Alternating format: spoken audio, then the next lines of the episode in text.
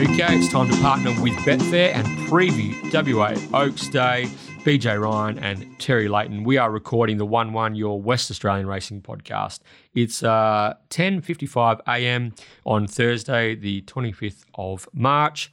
Pinjarra racing this afternoon and Albany. They've squeezed in a little Albany Friday meeting just for Terry. Um, just for me, yeah. Just for Terry. The, um, of course, Ascot, Oaks Day, Saturday, but also this will bring a smile to the Guru and, and many others who, who appreciate a punt in the goldfields. Kalgoorlie up and running again on Saturday. First meeting of the season. Uh, that um, the the Kalgoorlie season, of course, is very popular, especially when it, it rolls into the uh, regular Sunday meetings. A bit of a bit of um, Sunday fill-ups to come, hopefully, and uh, the weekend wraps up in on the Crayfish Coast with a Geraldton meeting this Sunday. Yeah, it's called the Goldfields for a reason, BJ. That's right. Stay tuned throughout the show for info on how you can enter the Mundaring Hotels WA Racing Mastermind and the Market City Meets. Get Out Stakes competitions. I reckon there'll be a pretty popular one this week in the Get Out Stakes too, BJ.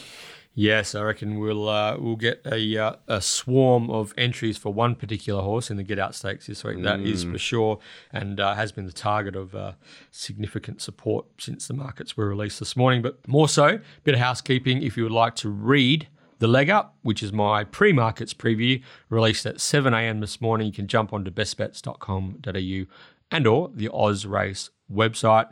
Terry Leighton, Daniel Cripps, they are the Wild West. Their video preview which will be available on the Betfair Hub. That's betfair.com.au.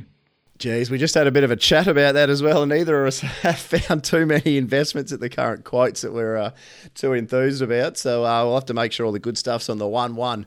Uh, also, BJ, the 1 1 is available on Apple Podcasts, Spotify, Google Podcasts, SoundCloud, and all other major podcasting platforms. Please subscribe, rate, and review highly. Very good time to kick off our WA Oaks Day preview. Let's get cracking. The rail is in the nine meter position mm. with a maximum of 29 degrees. No easterlies this weekend, which is um, which so it's it's cooler and um, and no easterlies. So um, after a couple of uh, Saturdays in a row where on speed and rails in run have um, have been favoured significantly. Um, we're hoping for a more even playing field on Saturday. Yeah, I think that's a fair assessment. I don't think uh, it's worth diving too deep. I think that's uh, that's bang on. All right, we could be on um, world record pace for this podcast, Terry, because it's a very very low key start to the day I know on W Oaks Day. I'm sure um, RWWA and Perth Racing will be uh, disappointed with the numbers, but Mm. We can only assess what um, what is in front of us, and, and to kick things off, we have race one at twelve fourteen p.m. on uh, on Saturday, the twenty seventh of March. It's the Let's Celebrate City of Belmont Handicap over twenty two hundred meters, and just the six runners to face the starter. Yeah, look, we can only take it one race at a time and uh, just try and put our best foot forward and uh, I've got no other cliches I can utilise at the moment, BJ. But uh, at least the good thing about race one is we get our first um, something we coined on the Wild West the other day. It was our McManus moment. oh, tell geez, me, tell, tell me more. Tell me more. Uh, well, Brad, uh, Brad was kind enough. There's a fluck here that Maricino was 370 at one point. I don't think that's right. It says uh, open to 290, top win 370. That I don't think that's right. I never saw. Um, I didn't even see the 290. By the time I tuned in, it was 270 or something. Um, but very simply, BJ, I think Maricino uh, looks your best horse. Uh, in a 72 plus, as a 72 raider, William Pike goes on. Uh, I think if he has to breeze, he can win. I think if he gets cover, he wins. Um, there aren't too many situations here. I don't think Maricino uh, gets the job done. BJ, I'm expecting unreliable uh, racing on the seven day backup to uh, to put some pressure on with the 51 and a half from the 600 or so, which would be a, a smart move for a, a nice and fit horse. But um, geez, I think uh, I think Maricino looks a pretty good thing in the first. That um that run uh, 10 days ago when uh, he carried five and a half kilos more than Temptacion and they got out at the same time and sprinted together. Um, yeah, I think that's just about as strong as he faces here, to be honest. And he drops five and a half kegs. So should be winning, but there's no fancy prices now, unfortunately. That is uh, that is correct, Terry. The uh, the wizard back from Victoria. What did he ride three yesterday? So mm. he um he didn't three, waste it. All, all three of them three date the trip as well. Yeah, yeah. Um, it's William Derrick he out in Pikey land there. Mm. He uh, he didn't waste any time just ticking over the winners back on uh, back on the west coast. So I don't think he's going to take long to get uh, get back in the winner's circle again on Saturday. I'm with you, Terry. I think a nice, really nice option for Maricino. I would prefer cover, uh, but in saying that, I'm expecting Bo Banovic Edwards to roll along on sacks on, sacks off, and Major Major Mambo perhaps um, holding a forward position as well, and Pikey can just tuck in behind uh, one of those two horses and get dragged into the into the race without burning too much fuel. Um, as Terry said, fifty nine point five down to fifty four. Just got cluttered away from gate one in that midweek run, whereas Temptacion, admittedly, she was sort of held um, behind heels as well, but she was sort of being able to get a bit more flow, a bit more momentum, and it's a lot easier to pick up uh, when you're Temptacion and you got 54 kgs than it is to pick up when you've been um, gate one lacking momentum with 59.5, which uh, Maricino was last start. So I thought that effort was really um, was really good. The Bunbury performance beforehand was tough, considering um, that was huge. The, the the, the the tempo they went out in front and just yeah, there's the upside down nature of that race and um, and I even thought that 1800 meter performance behind that's funny as three starts ago was was excellent as well. So I'm with Terry. I think this is the the race for Maricino, and um, I'd be surprised if he got rolled. Bella's Idol. What do you think about Bella's Idol and the quick backup? He's um, uh, it's just weighted out. It's just weighted out of it. Sixty yeah. kilos. You're giving Maricino six kilos. It's not as. It's probably on the same level as Maricino as a horse, and you're giving it six kilos and William Pike. So, yeah, it's just not the race for Bella's Idol. I don't think. I think the market's far too compact in that sense. But I guess they, they have to compact the market. Brad went up four dollars forty. Freeze them off. Actually, that's another one worth discussing. Bradley, if you're tuning in, that's currently yeah, twenty to one. Oh yeah, I'm looking at I'm looking at Bradbet at the moment. It's eighteen dollars. Freeze them off. So, yeah. Um, yeah. Uh, actually, that, that that needs more airtime. Actually, Brad, how have you gone up four dollars forty? Freeze them off. Hang on, this is just uh, this is just coming to my attention properly here. Come on, Bradley. Grow up. No, no, I won't give him a grow up yet. I'll save that for I'll save that for a bit later. But we'll uh, uh, we'll just we'll stir him up early. But no, it's um yeah, no. Bella's Idol was a nice win, 10 out of 10 from Sean McGrady in the yeah. Southwest Cup last week yeah. when um, Darren McAuliffe really presented his two runners in good nick, didn't he? Oh, gee whiz. Uh, I hope everything's all right with uh, with Montalina, but she uh, she and the, was, and the big show, big and the show big was, they were they were both from the from the 800. From so yeah, yep. Um, but yeah, and um, unreliable. I thought that bless his cotton socks. Actually, that was uh, yeah. You found him. You found him last um, week, didn't you? Thirteen fifty on Betfair, mm. unreliable. So that was that was handy. Um, handy um end to the day, and that was a really good win actually. Mm. Just Sean O'Donnell back to back to Christy Bennett, lightweight. I think he will go well. But um, but yeah, uh, this is uh, set up sweetly for Marocchino. Yeah. Yep. Dollar eighty five me. So I'll be hoping to top my bet up at some 220, 230 late on Betfair, but uh, that might be a pipe dream. Okay. Race two is the TABtouch West Speed Platinum Handicap, another uh, small, another pay one two with only the seven horses to face the starter at this stage. I'm actually quite keen on the one Lord Lonsdale. I know that you um, you have a bit of time for this horse as well, and um, and uh, keep a close eye on the Kieran McDonough stable. A couple of winners lately for Kieran, which has been mm. which has hmm. been uh, quite uh, quite good to see. This horse looks like it's got quite a bit of potentials. Two wins from four starts, uh, won twice last last campaign uh, leading all the way for uh, apprentices Chloe Azzopardi and Christy Bennett. So he he's come off a, a pretty good 1,000 metre trial win at Belmont on March 15. No shades. No shades. Blinkers no. go on for this first up assignment. Do you? I think he's going to find the front roll and win. Is there is there anything that can uh, maybe hold him in the breeze? And do you think the 1200 meters is a concern at all? Uh, the 1200 might be a concern, but if you look at the way he's won his 1000 meter trials, yep. um, there's a chance he might be he might be able to excel over the 12 1400s type thing uh, early on in his career. Uh, had to work hard to win the trial, but they ran 59 28. Uh, I don't know if the Ebony Magi strike form though from that trial will stand up super, but um, he's definitely the horse with the most upside. I know Kieran's got a big opinion of him, and the stable's starting to tick over nicely now with um, Type One and uh, Final Chill yesterday, uh, both very good winners. Um, so look, he, he looks pretty pretty hard to beat rolling in front. Um, I, I like this race from a speed map point of view, whereas you, you, should know how this whole maps this whole race will map. So uh, I think you'll find um, they'll be semi aggressive on pink and grey. The the twelve hundreds right on his limit, so they'll be happy taking a sit if possible. Um, uh, I'm expecting uncanny timing with the blinkers going on. His his best effort, uh, well, his winning effort, I should say, last campaign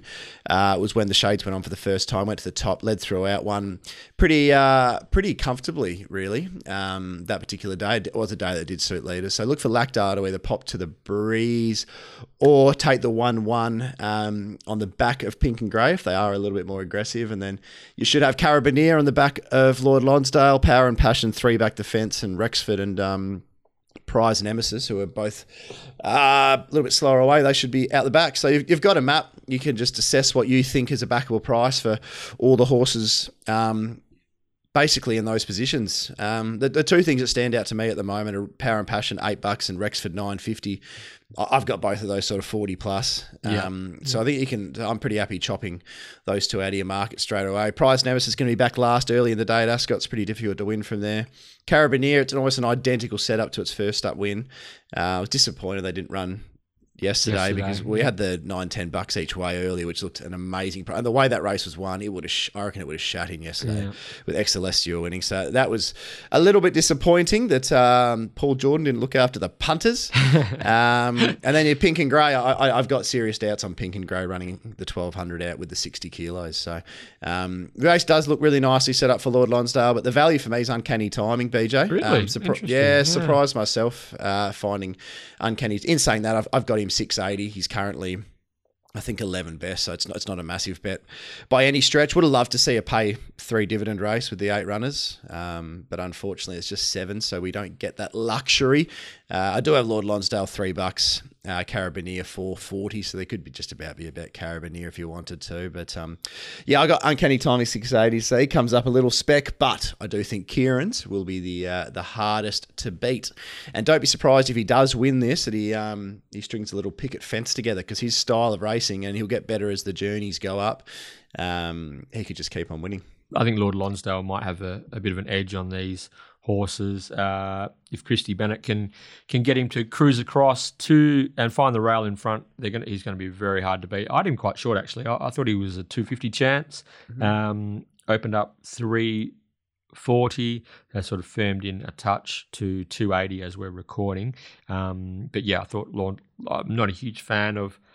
Um, the rest of these runners, to be fair, although although I'm with you, I would have liked to have seen Carabinier go around yesterday, and it might be the it might be the horse that gets the last crack at uh, at Lord Lonsdale, especially with a nice comfortable run, mm-hmm. trailing, angling into space on straightening, and having a crack late. But uh, for mine, I think Lord Lonsdale, Christy Bennett riding really well, uh, rolling along. I think he's the he's the horse to beat.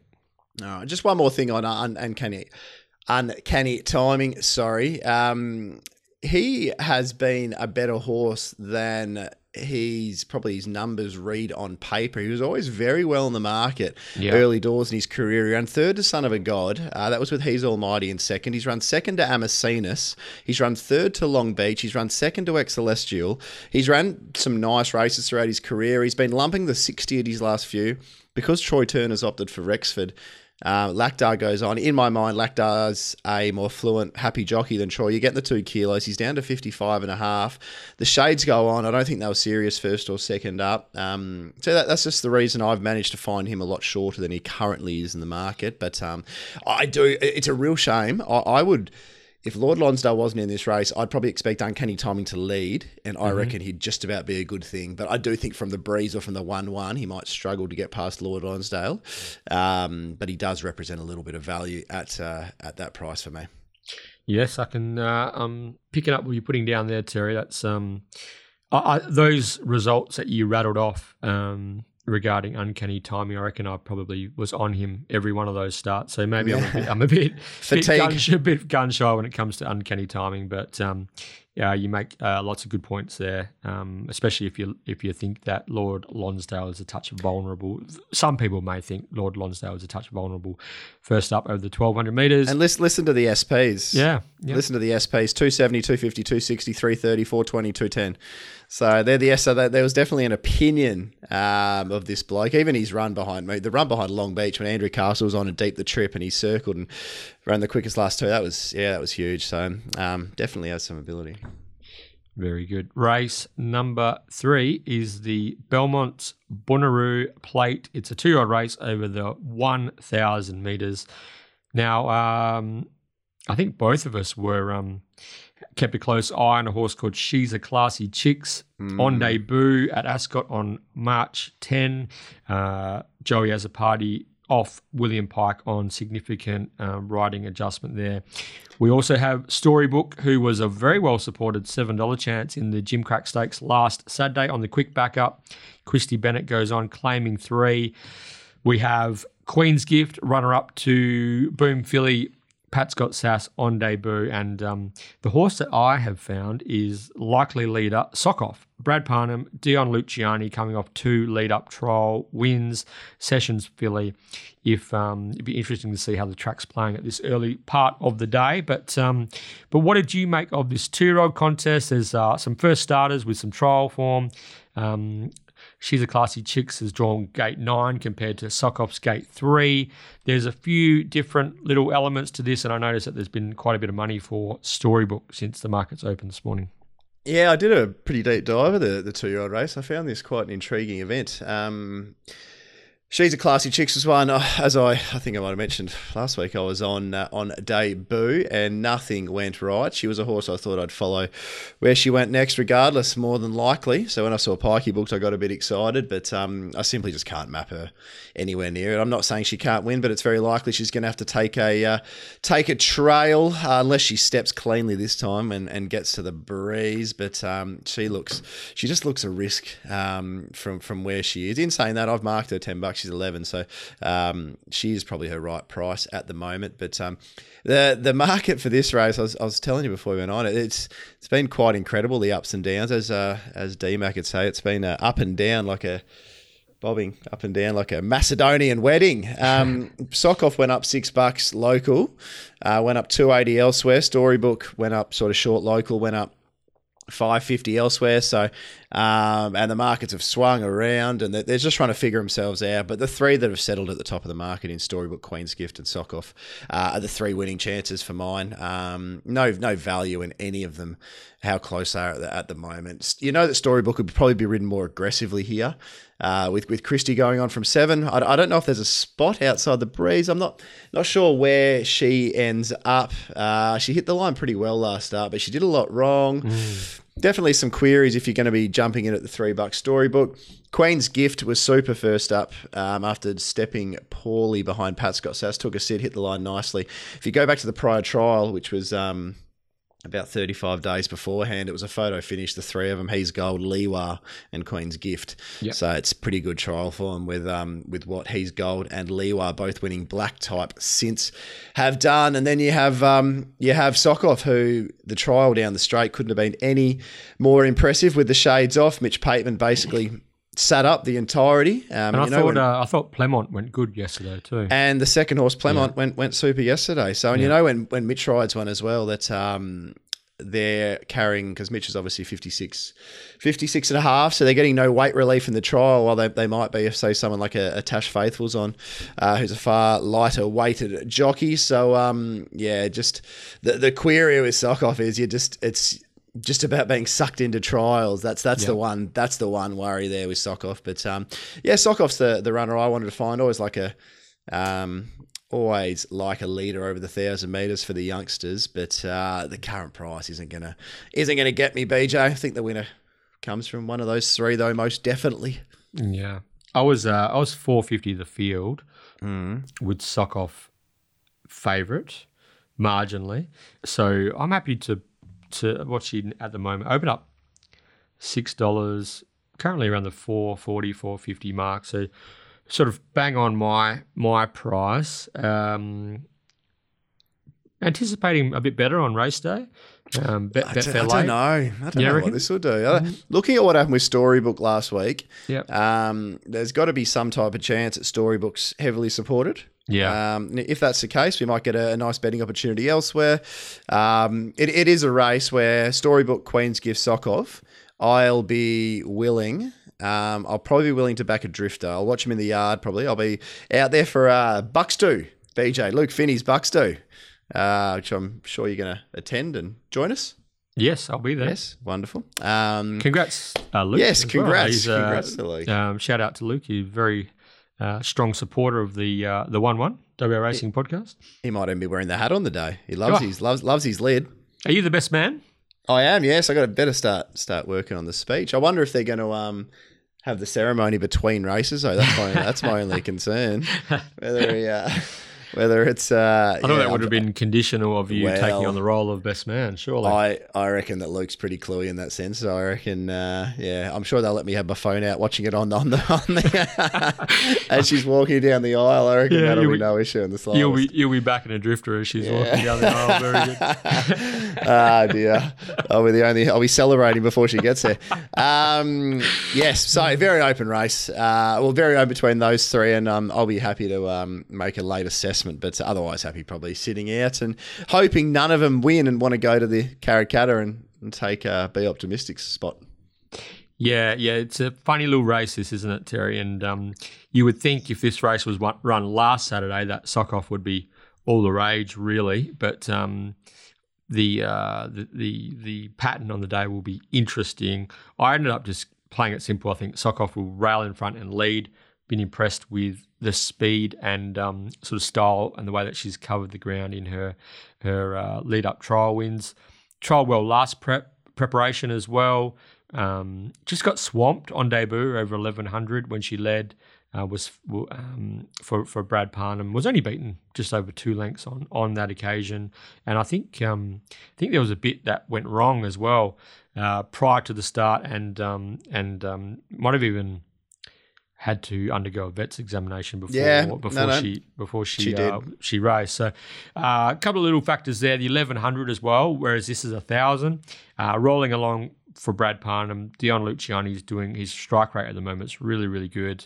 Uh, I'm happy to to play Sokoff in in in this, and if she's a classy chicks gets uh, you know holds that you know 12 13 14 15 dollar price and i might even have just a little nibble late on uh, on she's a classy chicks flooding home as well because that debut run was too good to ignore as far as i'm concerned but Sokoff uh, for my, for mine It's funny throughout the program. Um, Pikey's on. Uh, he's on quite a few. We'll, we'll discuss a few later as we go, but he's on a few sort of sit and sprint. Well, I'm presuming they'll ride. She's a classy chick. Sit and sprint. He's on a few sit and sprint types that are um, at fairly hefty each way quotes. I, I think a few of them may not have completely allowed for the for the W Pike factor. So um, it'll be interesting to see what they do on the day. And as you said, it'll be very interesting to see what this market does as well. It wouldn't wouldn't surprise me to see big money come for Sokoff. Wouldn't surprise me to see big money come from Storybook. So um, we'll have a look late on the exchange.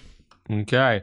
Race four is the first of our feature events, black type events on uh, on Oaks Day. It's the Schweppes Melvista Stakes, the um, the final lead up to the WATC Derby on April 10. And uh, we have Western Empire, Winks like odds again, uh, has even firmed since uh, since I completed my preview last night. I think he was around the the uh, maybe even dollar thirty mark, perhaps, and he's a dollar twenty at the moment. I saw a little bit of a dollar eighteen this morning. Uh, I just wanted to ask you, Terry, under what circumstances can Western Empire not win this race. And I imagine that it's going to be up to West Western Empire. If he's if he's having a, a bad day and gets a bit fizzed up and gets a bit cranky and starts pulling himself with uh, into the ground with no uh, with no cover, is uh, is that the only way that you can see Western Empire coming unstuck through? I, guess um, you know through his own through his own inexperience and his his own uh, fragilities, I suppose. Uh, basically, yeah. I mean, it, it's a funny, it's an awkward looking map to some degree. Actually, Yeah. I'd, I'd, I'd, if I was, I'd, I'd make one of two decisions. It would be drop him right out to dead last, and um, then you can circle and stay out of trouble. And that's probably the decision I would make, which sounds quite funny from barrier one. I would say to Pike, take a complete hold, um, and do that, or I'd just say lead him. Just lead Yeah. him up. Just lead Yeah. him up. I think leading him up is probably just takes. And if you can't win leading him up, then mm, there you go. Um, but look, my friend Paul's the obvious leader. I was on my friend Paul last start at Narrogin, by the way. Twenties into nine fifty. That was heartbreaking. Absolutely heartbreaking. I was really that was a real good find. Anyway, go watch the replay and feel for me. But my friend Paul will be the first horse beaten. I think you'll find BJ. Um, The, the thing think- that I noticed at Narrogin the other day was how keen my friend Paul was early. Like just look, just was you curious. you might run run him along. Well, no, not, not so much that, but I just the the I was thinking maybe just lead on Western Empire as well. But then the way that my friend Paul sort of began and was really really fiery early, like if that happens again on Saturday, then just yeah, hit that. Just let let my friend Paul do his thing out in front and. Do you wanna be on- and just stay out of his tr- stay out of his way? So So do you want to be on the back if you're looking to get him beaten as the other jockeys here, and, and you see Pikey on the back of uh, my friend Paul? You know, my friend Paul will probably be um, calling a DD from about the 800, 900. Um, so if I if I was if I was a if I was uh, well any of the other riders actually, um, they've all, think they've that- all got the same ability. of that. Yeah, I Yeah. would be, I would be off and going, um, and trying to steal a, a match-winning lead because my friend Paul stops on him, and you can try and put four or five on the field. Think about what Pikey did on uh, final two yesterday. Hmm. That's how you probably get him beaten. Um, we saw him come a little bit unstuck in the challenge, and with the he didn't appreciate the slower tempo. I think he's matured from there though, Yeah, um, yeah. and I think he's okay in that sense. But uh, I think I think the the miles into his legs and the um and the the experience and the maturity since then has he he has hopefully has led to him being a bit more relaxed on race day. And although Chris Parnham has ridden him in his last three, so William Pike jumps back on board. And and um so there there is a little bit of a different setup in that. And the speed is obviously a different setup. But to be fair like we're clutching at straws if, if we if we think that there's a there's a way that um that one of these five runners can uh, can upset Western Empire. And um, and Team Williams, Peters Investments, William Pike. It just uh, yeah, he just has an absolute mortgage mortgage on this race. Um, favorite out, who runs second? I was going to ask you that same question. Uh, I think it's a lot closer affair. I think it's a it's a blanket job between the next four. Um, three six five. It's funny if you look at all the markets across the board. I've got sort of six bucks for the win. Three six five have seventeen dollars up. I know that's a fake agency, um, as Donald Donald Trump will say. It's fake news, but um, I didn't think Fear the Wind was that much of an inferior run to any of them last start. I thought it just got tucked up uh, in the wrong spot, and um, the Pierces. I think they they know they got a pretty handy little stayer. Um, yeah, can stay. Yeah, there as yeah. well. So look, if, if Betfair throws up some 14 $15, 16 $18 top two, I've marked it sort of seven. That that might be worth considering, but no, I'm, I'm pretty happy staying out here, BJ, the top two market. Jack, we go. Flash your caddy peaked a bit, but we'll love Chrissy Parnham going back Yeah, on. But um, true. nah, no, no real strong opinions. Western Empire should be winning. Um, but I've I've backed um, Pure Devotion and Temptacion for the Oaks. I just think that Western Empire has been beating up on nothing on the walk on the walk through, and I still think Western Empire deserves clear favouritism.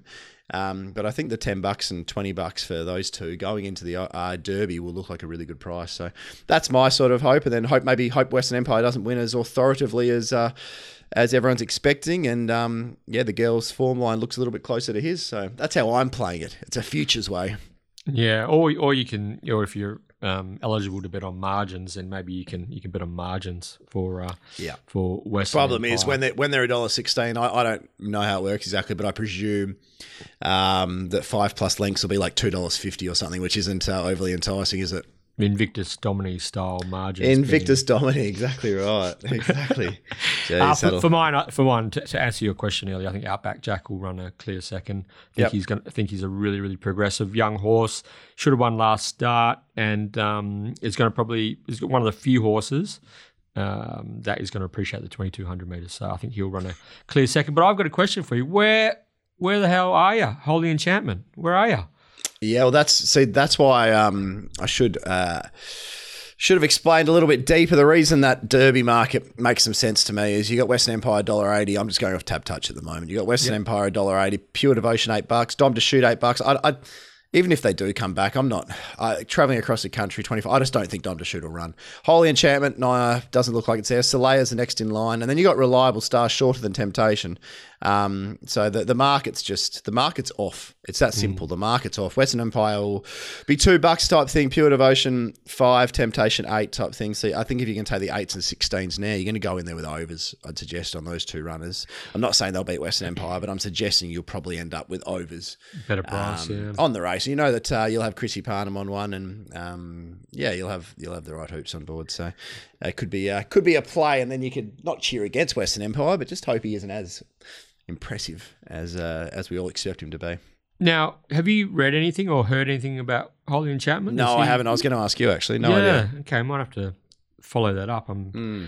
surprised he's he's not in this race, and um, but anyway, hopefully everything's all right with that horse, and we, we get to see him go around in the Derby. But um, but yep, Western Empire, Piers Investments. You got to think he's not got going another to the one. Derby. You got to think he, you got to think he's not going to the Derby. Yeah, What are they? Are they thinking midweek, or do they want him going the one week backup, and they're going to race him the week before the Derby in an open ager, or maybe they have a plan. Stephen Yeah. Miller has odd little plans here and there, but um, to me, second prize is twenty grand here. He's probably throwing away twenty grand if he's gone for something like that. okay. Well, more will be revealed, no doubt. Hmm. So okay, All right, BJ, it is now time for the Mundaring Hotel Mastermind competition. That is correct, Guru. The Mundaring, it has been the heart of the hills since 1899, located in Jacoby Street, Mundaring. If you're if you're up in uh, in the hills, if you're up that way, drop in and see Ian Butchie O'Connor, the publican, and uh, say good day. Let him know that you are a one-one listener. There is uh, plenty happening up there. Feed, flutter, frothies, Frothies. uh, family atmosphere, big decks. Um, it's it's it's it's just it's just it's just uh, it's got a, a good energy up there at the Mundaring and um and yeah and uh, the the team up there are doing a tremendous job. So congratulations to episode sixty eight. Mastermind winner Lachlan Mitchell. He was uh, he was able to get those uh, those four questions correct, and that one hundred dollar gift voucher to the Mundaring is in the post. So um, pens, paper at the ready to be crowned this week's mastermind. You'll need to answer these four questions correctly. All right, ready to go. It's funny, BJ. Just uh, just to interrupt. Sorry, I just went uh, onto Twitter and messaged Julio to find out because he's usually a bit of a newsbroker where Holy Enchantment might be. And uh, the first tweet I see is from Scotty McCormick. Freeze them off opens four dollars forty on Saturday with Brad Bet. It's now twenty one dollars on Sportsbet. I'm Team Brad on this one. I like that. That's good stuff. Isn't it good how the old Brad bet has caught on? Yeah, So- massively. Oh, he, Yeah. I love the way he promotes it. It's brilliant, and uh, like, we we give him a hard time, and uh, Crip and I, and we all get stuck into him. But geez, if I was doing the I'd cook just as many as him. But um, he's a very good sport about it. He makes it uh, makes it very uh, very easy, and uh, yeah, he doesn't uh, he doesn't publicly tell everybody uh, when we take massive unders. So um, Oh, yeah. yeah, Yeah. So he could uh, yes, it definitely works both ways. It sure does. It sure does. So, Ready to right. go. Sorry, BJ. no, you're right. That uh, you'll you'll appreciate this first question. Mm-hmm. Number one, name the horse who defeated Dig Deep to be crowned season 2018-2019 WA champion two-year-old. Already, that's funny. That's good stuff. Uh, right, Uh, that is question one. Do you know I had a speech written out? we were told we were basically given the heads up we were going to win, and they've gone to yell it out. And I had a little speech written out to go and have a chat to Brittany up on stage. I actually pulled my chair back. I was actually pretty happy in the end because I didn't. Yeah. Uh, yeah, I didn't really. Want to go up. But then again, I'd had a few frothies by that stage. So anyway, sorry. Continue. Question two. I'm sure you're one from one at this stage, Terry.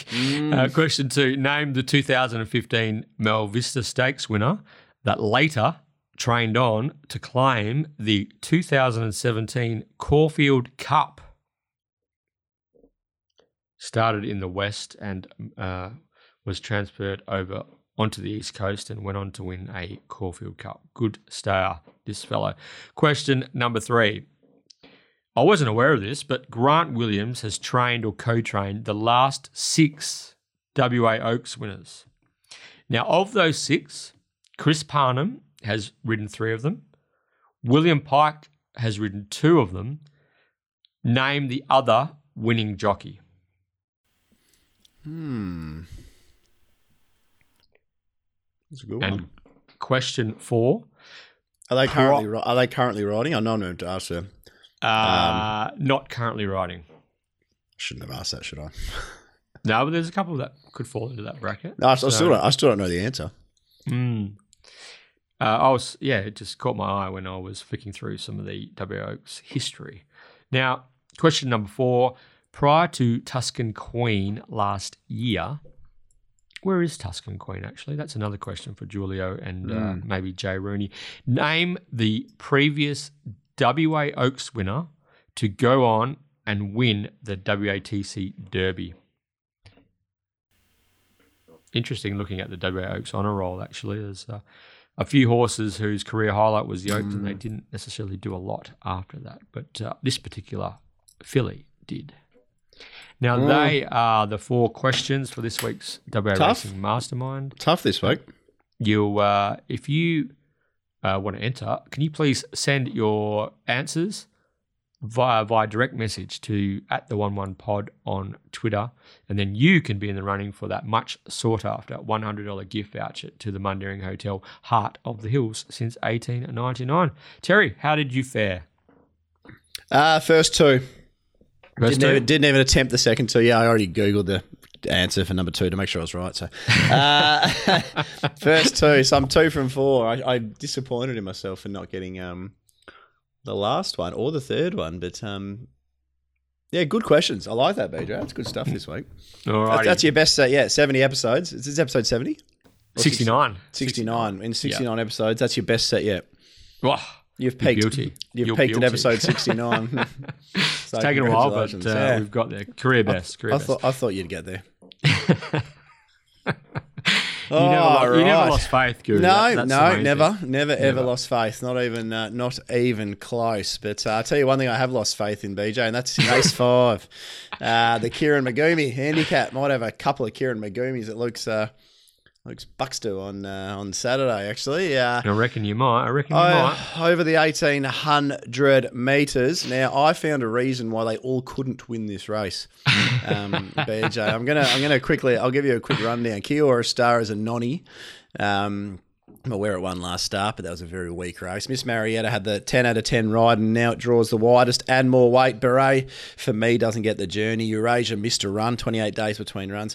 Melorab looks most suited, but I just could not find a way for it to find the lead or the breeze. Hasn't been stepping, and there's three quick horses underneath it here. Yep. Uh, so Melorab might need to take a sit, look for a spot. Sluice Box had every conceivable chance last start and now draws wider. Grand Randell's not up to him. Interstate isn't impossible, but I don't think I think he's a 1400 meter horse. Flowdale Boat and Luke Star aren't good enough, and um, Watch Me Nay Nay isn't an impossibility, but I just Yeah. don't know if he has the um, the capabilities to win um, at the moment with his inability to jump and end up three or four back at the fence. So, geez, sorry. Well, when you said lost faith, right? Ha- everyone had lost faith in Kiora Star. You tipped Hmm. him two starts ago, place heavy, hashtag place heavy, and he loomed and he was going to run third and he ran fourth. Yeah. Um, and then he went back to his home track, Bunbury, Laqdar Ramoly on board and absolutely brained them to the tune of three and a half lengths. As Terry said, it was a pretty pretty plain old um, lineup that he crossed swords with on the day. However, I, I probably would have beaten that field, I reckon, on on, How- on, on foot. However, prior to that, I thought his his uh, three starts ago when he was unsuited when leading really fast um, for Furio and no apology, they ran first and second in that race. That form's good. The What About Moses, Miss Marietta form from two starts ago was good. Wins by three and a half lengths last start. Everyone has lost faith in Kiora Star. I'm back He's- on board. he's favourite. I'm, I'm back on board Kiora Star from gate one. I reckon he's really suited from a map point of view. Uh, Laqdar, Ramoly, Lucky, Rail Man Rails. Uh, if he can, if he can, if this isn't going to be a strong tempo affair. So Kia Star might just, um, by lack of the barrier draw, land in the right spot. I did notice how much he appreciated moving into the race uh, with no horses on his outside with momentum last start. And the last time he won at Ascot over was actually over the 1800 meters and he again he was i think he was in the three wide line with cover angled out moved into the race with uninterrupted momentum no horse to his outside and defeated Lawfy that day Wouldn't that be a negative then from barrier one? that was going to be my counterpoint. Oh, shit, Uh, sorry. Yeah, yeah, yeah. So that was going to be my counterpoint. However, I was finding lots of ticks and mostly crosses with every other runner in the race. So Yeah. uh, for me, uh, maybe maybe they um, Michael Lane has has changed a couple of things because Kiora Star looks to be in really good nick into his seven year old season, and he just won too well to to ignore while he was uh, he was suited last start. So for me, by um, just pulling a line through basically everything else, I ended up landing with Kiora Star. What price are we talking at the moment, Terry? Four dollars eighty, where I'm looking at Hmm. the moment. That's uh, it's just hard to justify. You wouldn't you wouldn't be able to look in too many mirrors for the rest of the day What- if you took that, would you? In What was saying your- that, look, what was your, in what was your that, favorite? What was your favorite? in saying that, Mellarab was my favorite. Yeah. It's it's the one. It was so good. Like, like you shouldn't be able to miss kicks, work to the top, and then still run second like it did last start. That was Yeah. that was a super super run. My, my thought process is if Mellarab does ha- happen to settle three three pairs back, one out, and does find a spot and settles happily there, and doesn't actually lead or find the breeze, it can still win. I think it's a horse Yeah. that's got a few different gears, but I don't want to be. I mean.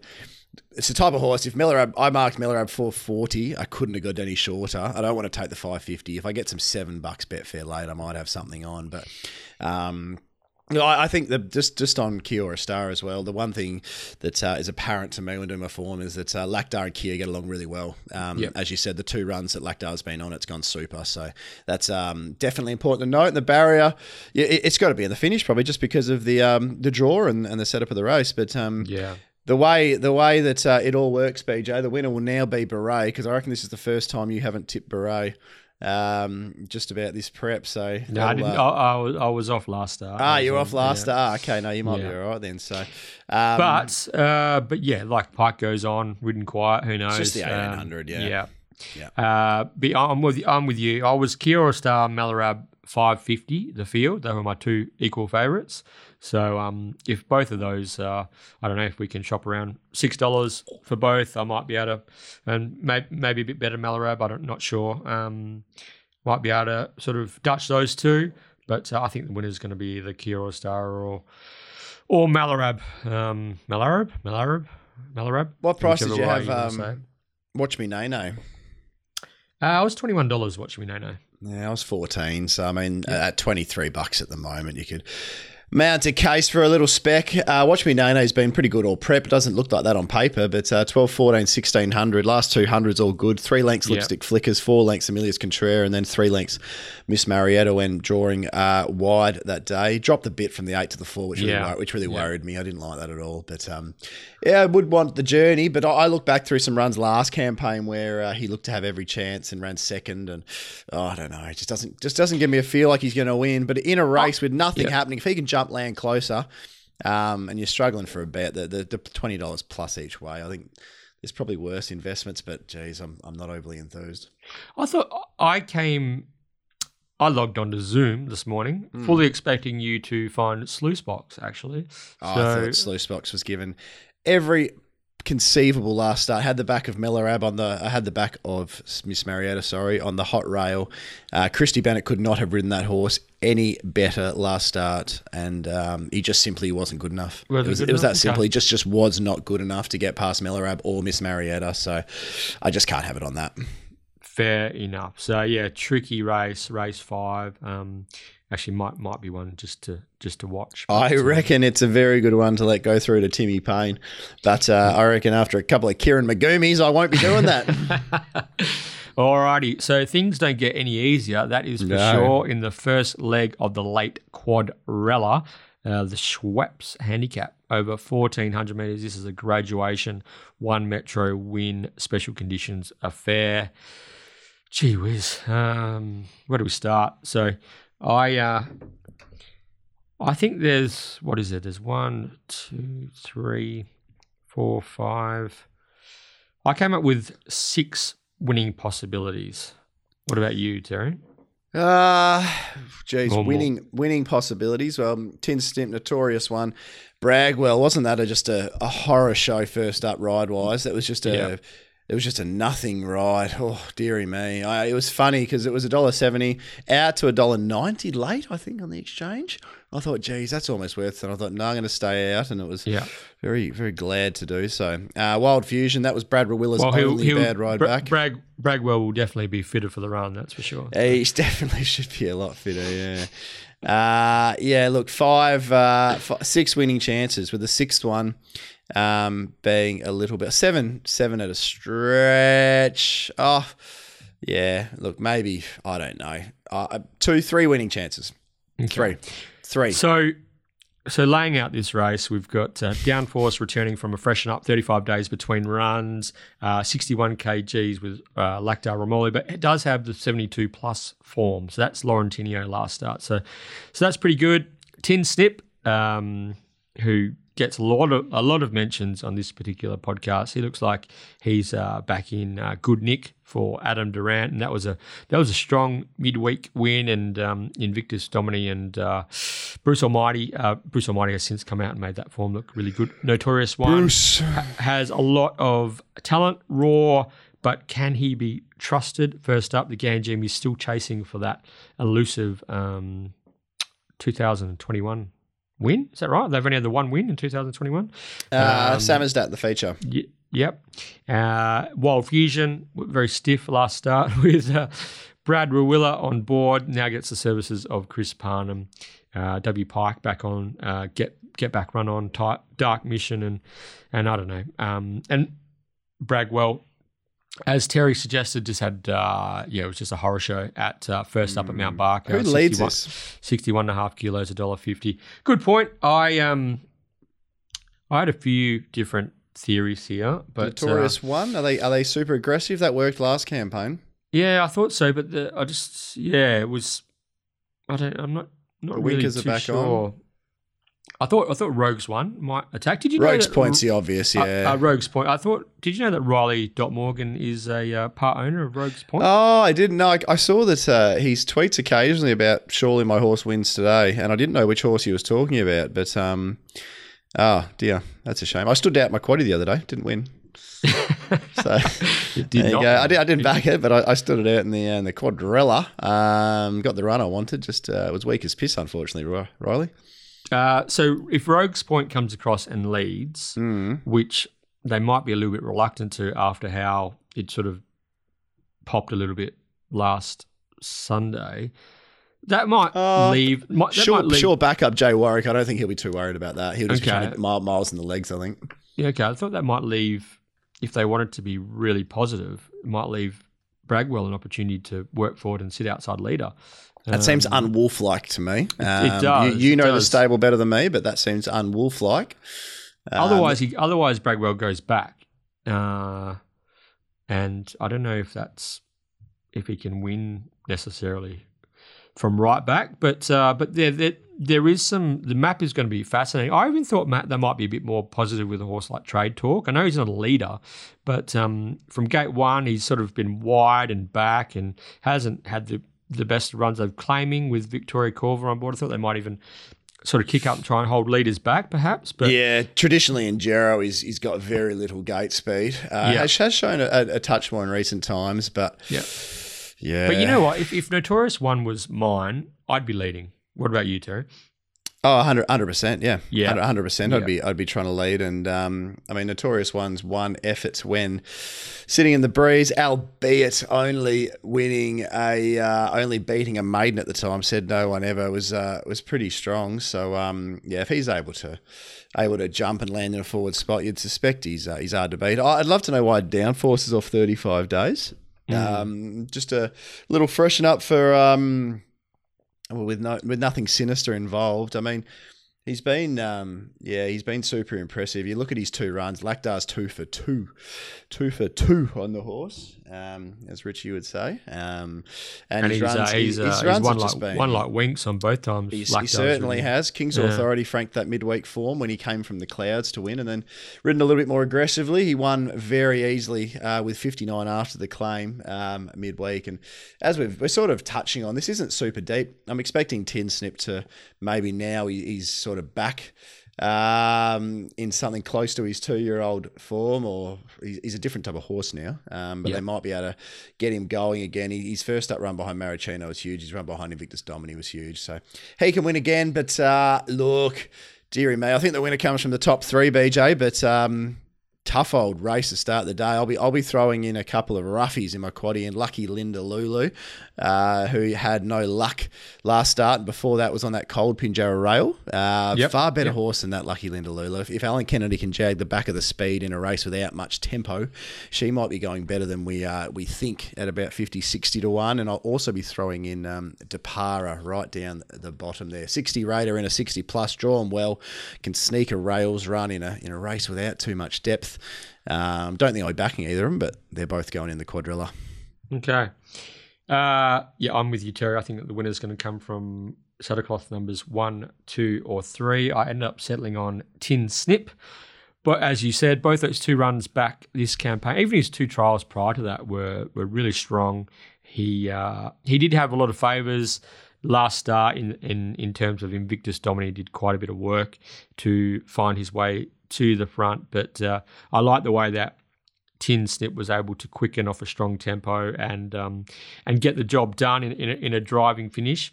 The way that this race maps out, I, I, I think he's going to he's going to actually find himself in a really really strong running position, somewhere in the. I think he's going to be somewhere forward of midfield, maybe even right smack bang midfield. But um, but definitely he's going to have a few chances uh, behind him. So um, Downforce will be behind him. There's a couple of others that will probably settle behind him from a um, map point of view. And having a having a sighter at a horse like Notorious One, I think um, with Clint Johnston Porter back in back in form. Tin Snips, he's just going to have a horse to target, a horse to run down, and and uh, Tin Snip could be the one that gets over the top of Notorious One with Downforce and uh, Ramoly launching at them late. Um, but for me, I'm I'm thinking this could be a, a good Saturday option for for Tim's Tin Snip. I like the way that they've built up his confidence again through trials and through the midweek races, and now they've got him got him back into a, a Saturday contest, and uh, I think he uh, think he can get over the top of them late. So Tin Snip on top, and I'm expecting significant improvement from Bragwell. Um, everything went wrong at Mount Barker the other day, which we've already spoken to. But um, just tactically, just going to be interesting to see what uh, what Shawnee McGruddy comes up with from eleven. Do they go back or do they chance their arm, roll forward, and maybe end up outside leader? But that will uh, that will play out in time. Tin snip for me. Yeah, a little bit of a form line with Tin Snip's last run through Bruce Almighty as well, who's obviously going super at the moment. So, um, yeah, you know that's a nice looking form line. One question I would ask you: if, if Downforce drew, say, barrier four or five, do you think you'd have Yep. Downforce on top? Yeah, yeah. I actually was sort of. It's a.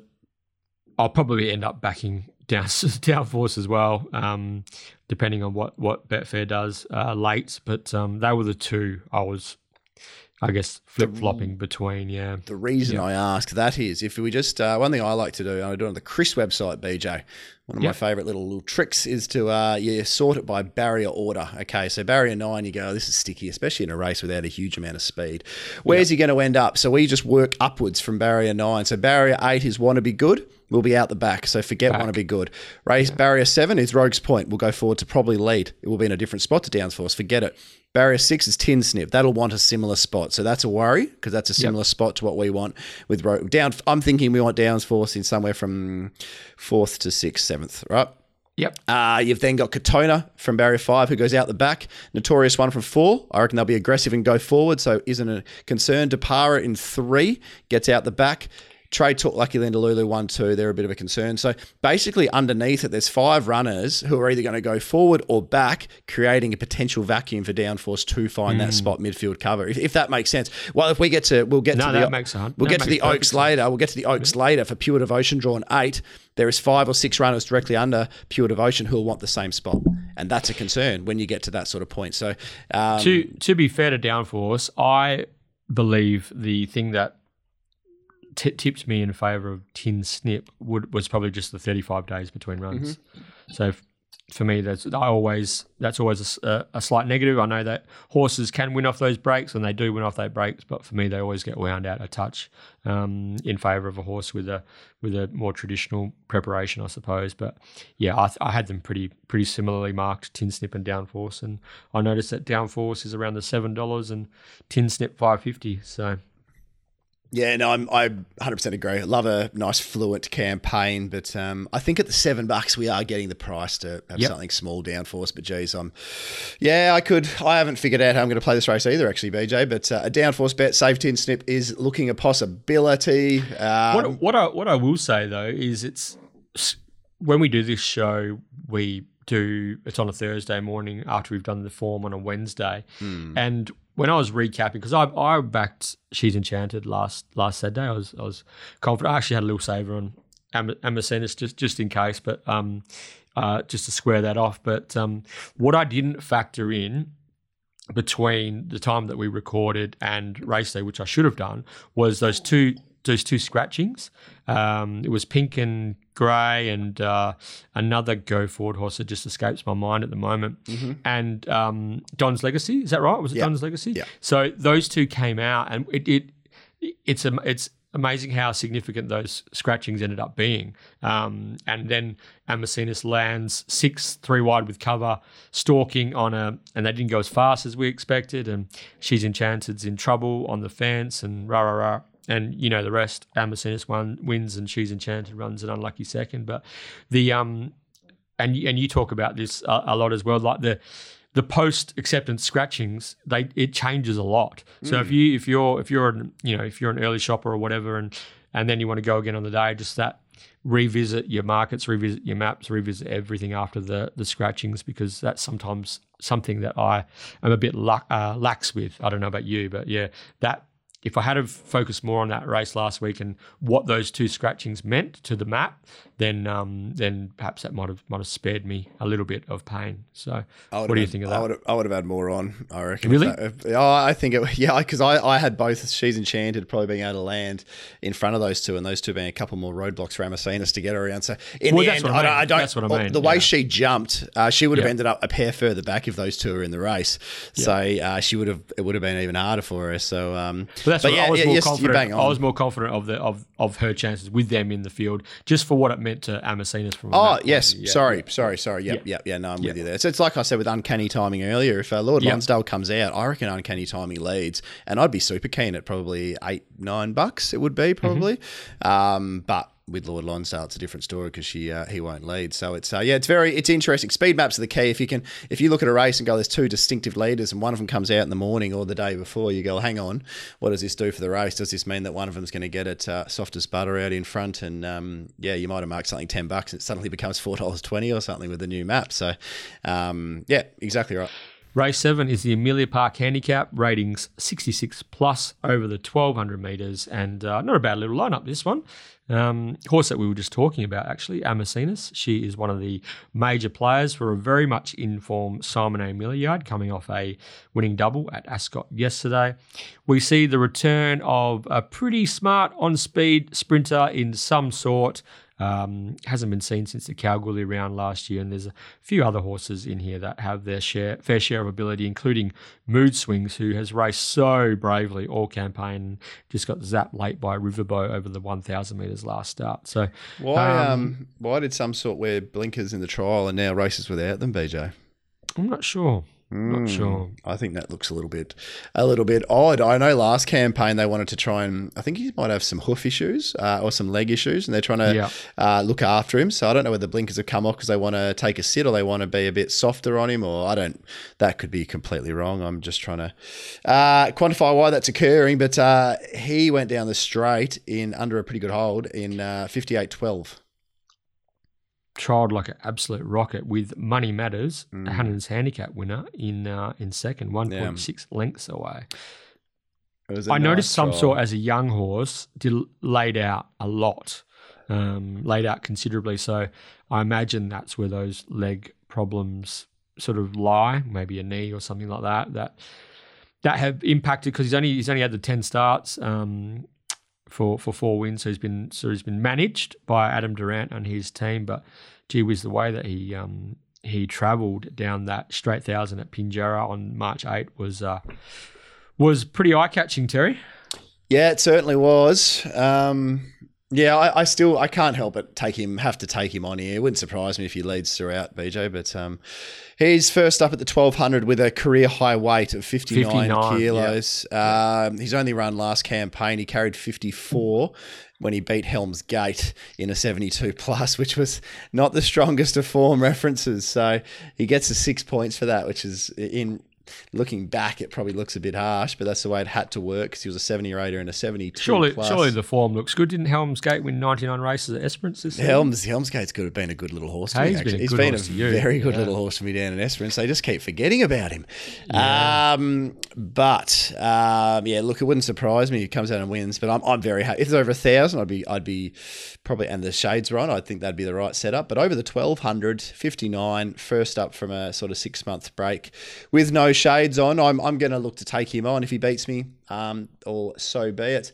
Mood swings comes backed up to the 1200. Um, it just looks like he's a thousand meter horse, BJ. Um, uh, he'll find the breeze. This is easier than what he's been racing, and he goes up no weight or no considerable weight because it's still a 66 plus. But um, look from the breeze at the 1200. I'm going to risk mood swings as well. Uh, and then you got Magnaforce drawn 11. I presume that off the back of a very nice trial.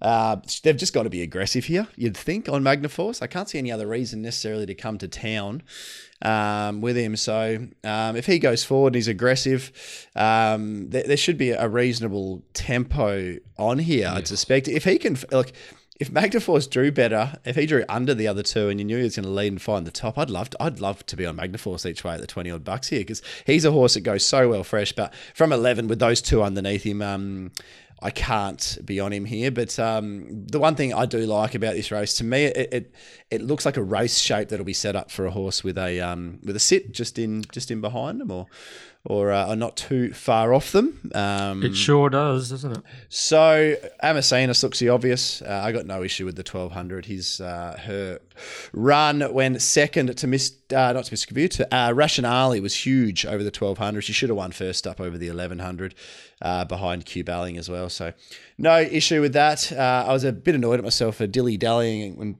Brad put up four bucks this morning. That would have been a nice little saving price to chop a little bit on and um, get some of money back. But uh, I was just a little bit slow with my What were you ho- What were you hoping for? I marked Amacenas? I marked Amacenas three dollars uh, thirty five, so it wasn't like it was huge overs. I'm a I'm Yeah. marking ninety percent books now, not 95 percent. So you got to remember all the prices I quote. The markets will be going up 130, 135 percent. I'm marking ninety percent books, so it's a, a fair difference. But um, look from a from a price perspective, uh, another runner has come up a bet here. Um, I think he's just been forgotten a little bit. He's been performing really well in the city. Uh, that's absolute for, for Luke Fernie and, and Lucy Warwick. Um, three starts ago was in no man's land, got home, knocked off Regal Poise. Track might have suited that day to some degree, but the effort behind Lipstick Flickers next start proved it was no fluke. And then um, his last effort at Bunbury when running eighth of ten was was just as just as good as uh, the others. They walked. It was a track where you wanted to be either on the fence or on the speed. On Came- paper, it looks it looks like a fail, but it was actually a really good run. it was super. Yeah, quickest last Yeah. two of the race comfortably. Uh, and that was a race which contained Charlton Eddie, Weapon Son, um, probably stronger horses that are here. Uh, It was a 69 plus. This is a 66 plus. So only goes up half a kilo, and I, I think meets an easier uh, bunch Uh, draws nicer, so Lucy probably ends up three back the fence, maybe. Uh, can potentially stay one off. I'm not sure.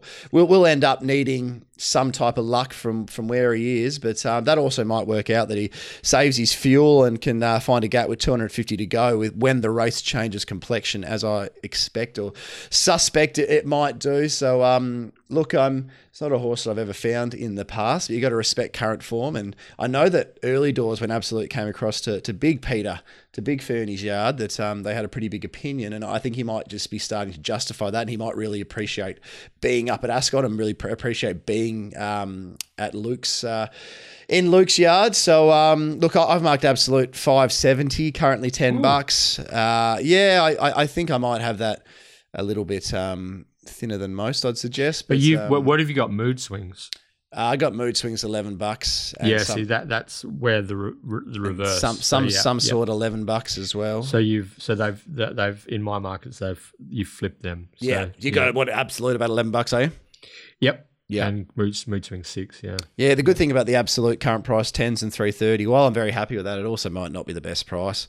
Um, that's seen throughout. So I just thought I thought his best runs have been you probably know this horse better than mm-hmm. me, but his best runs have been sort of three wide line working into the race with width. Uh, I wonder what uh, absolute. I wonder what. Yeah, I wonder what gate two does for absolute. Yeah, that's three back fence. Yep. Uh, cluttered up is can he sprint through um, off a standing start basically, or does he need to work into the race? Yeah, yeah, that's that's um, bang that's bang on. He, he might be yeah. a better horse. It's better off winding up into him, like we saw with Emilius Contreras a few weeks ago. But this is yep. the best form we've seen Absolute in, so we haven't yeah. been given the opportunity to see him draw a gate and go, wow, hang on, if he's cuddled up even a little bit longer, finds a gap late, and we we do know that recently the inside pad uh, and at Ascot, it's been nicer to settle on the fence and run in the fence. We don't know if that'll be the case on Saturday, but um, yeah, it's an unknown. M- might not handle it all that well, and might uh, might not let down without being able to wind up for the full length of the straight. But um, also might relish settling a pair closer and getting out with a gap, and might have that turn of uh, turn of acceleration on on what I believe could be a couple of paddling leaders late at the twelve hundred. Mm. Okay, yeah, but I it's uh, on top market wise, yes. but bet, bet wise, it's uh, it's absolute each way for me. Okay, I'm with you, Amacinus. Uh, gee, that Chrissy Parnham's just lobbed three wide with cover following requisition. We're on. How, the, uh, do you know what the worst part about that is? It's the stable mate that gives it the yeah, exactly. line. Like, yeah, yeah. Do, do, you know what? Do you know I've got it. It's, it's time, but Brett Pope, grow up. Love you, Brett. Love you, Brett. You've been good to me lately. Um, but yeah, three wide line requisition. Uh, Amacinus just lands there. Chrissy Parnham just absolutely giggling, and uh, and the punters, the the one one faithful, faithful. left lamenting lamenting. Um, but yeah, I'm I'm back on board Amacinus this week. I reckon this is a really really good setup for for this mare. Smack bang on the 66 minimum. 54 kgs. Her closing speed has been really good. Looks like a bit of a push button horse for Chrissy Parnham. Just needs to find cover again from the from the mid draw. If Amacenus can can uh, Chris Parnham can, as I said, get that smother in transit, angle out into space and let down. I just I think he's just she is going to be strongest late. A lot will depend on just what sort of form some sort shows up in at his very, very best and um, um, breathing fire, some sort, will obviously take some running down, but Amacinus is a horse on the way up with a five kilo weight advantage with race fitness and confidence up as well. Uh, as I said earlier, Simon A. Miller um, has really turned around, turned the ship around, and uh, they are firing on all cylinders at present. Pretty keen here. Amacinus on top.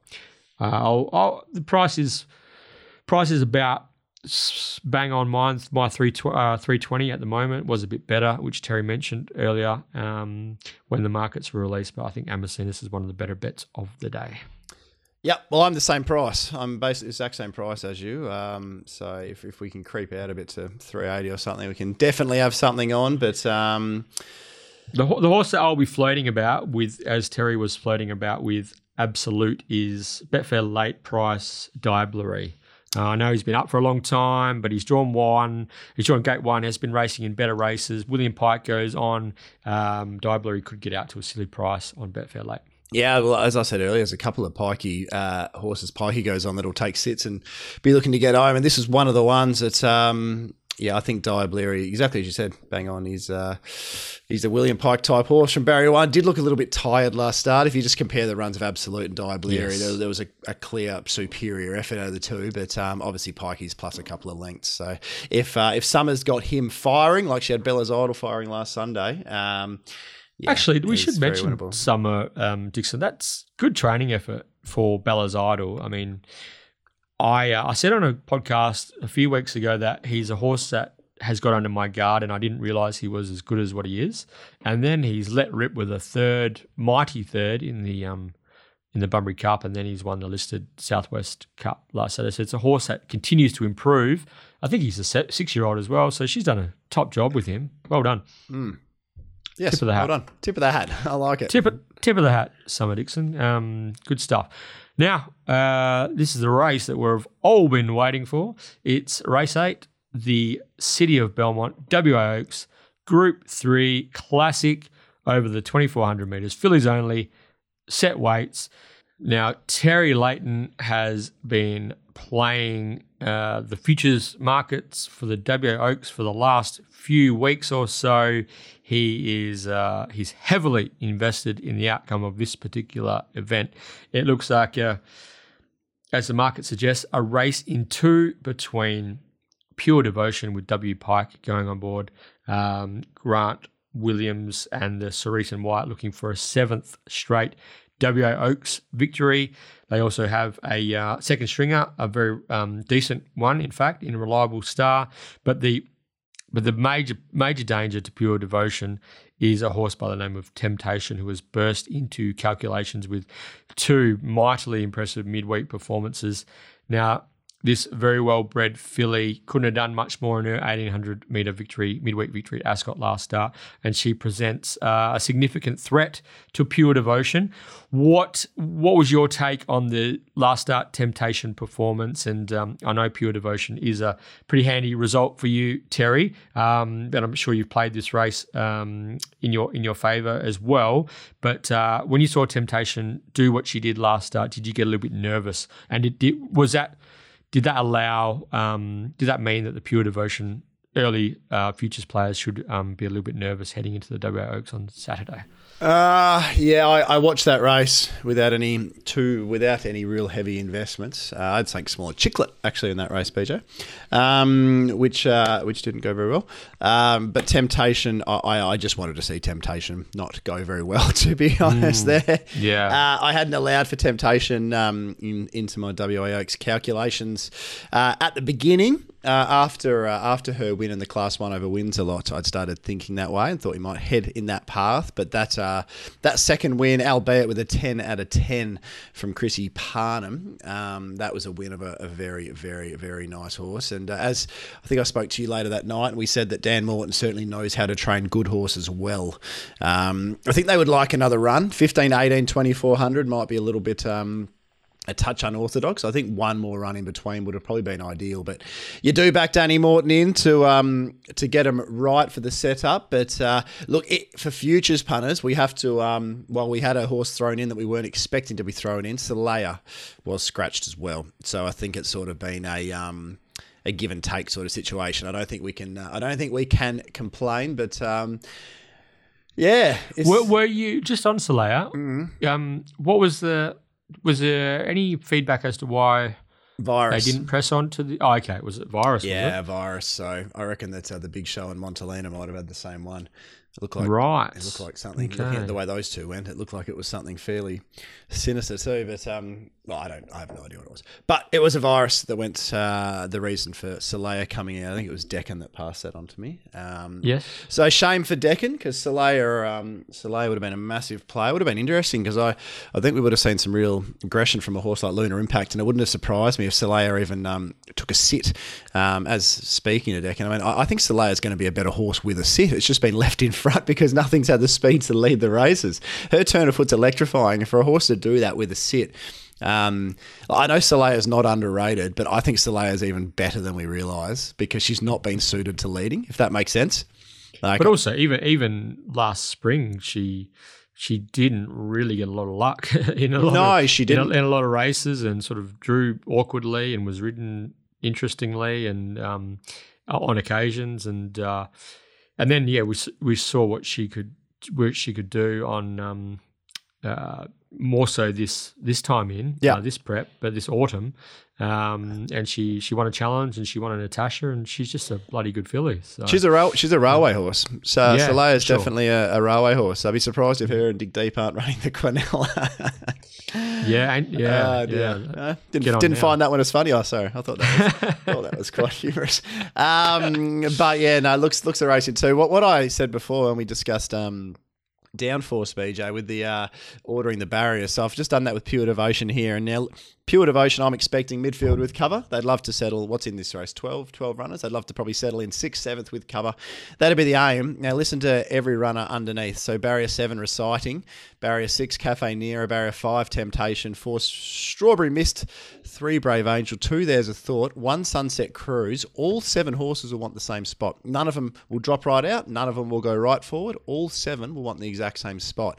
That is a concern for me um, with Pure Devotion. So I'm hoping this isn't uh, this. This to me, BJ. This has a real, truly great Nerf Bosk feel about it. With It the does. same, It does. I thought exactly. I, With the I'm- same That's jockeys. incredible. I thought. I thought that exact same but, thing. but yes. it just can't happen to me again. Um, especially when I had Chrissy Parnham send me a little picture of him celebrating on Nerf Boss. He was he was aware that I'd uh, I'd done me absolute ass on um, truly great. But it's a similar situation. We'd actually saved on uh, Nerf Boss at the price at the time, and I was lucky enough to have a bit of foresight to whack away at the uh, eight dollars Temptacion on Monday morning after I heard about Soleil. So.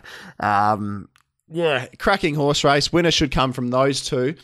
Um, spare a thought for me as well. I've, I've been backing Lunar Impact for the place all the way down from $41 a hole into about 20.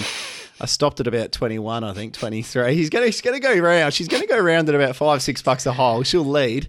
I'd love to, as I said to you before, I'd love to see Pure Devotion and Temptacion getting a war out in front. Pure Devotion succeed. Look back eight lengths further back in third and see Lunar Impact has plugged away into a into third spot. So would that uh, would that put a smile on the dial? That would do, yeah. That might see the uh, the Bucks do hit another level at that stage of proceedings. but uh, I think Lunar Impact will run a nice race. I do think she'll probably run fourth, fifth, or sixth. But uh, very happy with their, with their twenty six or twenty seven bucks on average a, a hole for her. But uh, look, Will you be getting Will you be getting the Moët out on I- uh, if, if if results go your way? the, cork, the, the corks will be a popping, BJ. Don't worry Yeah, about okay.